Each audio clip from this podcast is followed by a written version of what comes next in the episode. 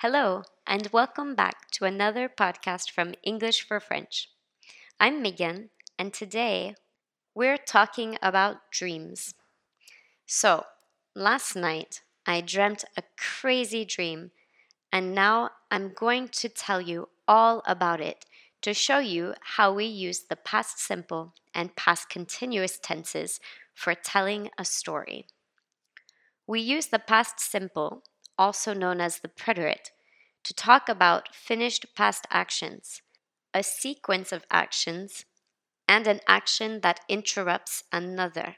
The past continuous is used to set the scene of our story. When we are describing a situation or explaining an action that was in progress during a story, we use the past continuous. We can also use past continuous for two actions that were happening at the same time. And don't forget, when we talk about a specific time in the past, we use the past continuous as well. There is one exception, and that is the verb to be. We use to be, was, and were mostly in the past simple, even for a description. This is not always the case, but it's very common.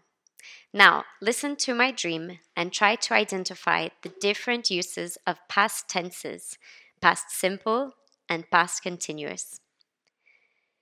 In my dream, I was standing outside in the middle of London. It was cold and chilly, and of course, it was raining. There were so many tourists around. They were taking photos and talking loudly. Then we all got on a tour bus, a big red tour bus like you see in the movies. We were going sightseeing. First, we drove past Hyde Park. Then we saw the London Eye. And after that, we passed by Big Ben. We were taking pictures of everything while the bus was driving around town. While we were driving past the London Bridge, it began to rain harder. We all ran off the bus and into the closest building. At 3:30 in the afternoon, I was trying to find a towel. I was drying myself off when suddenly I looked up and saw the queen. We were in her palace. But she didn't kick us out. She wasn't worried that we were there at all. Instead, she invited us to afternoon tea. As the Queen's guard was pouring me a cup of tea, I suddenly woke up. What a crazy dream!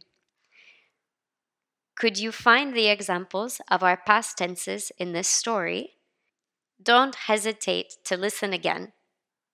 That's all I've got for you today. Come back soon for more podcasts from all of us here at English for French.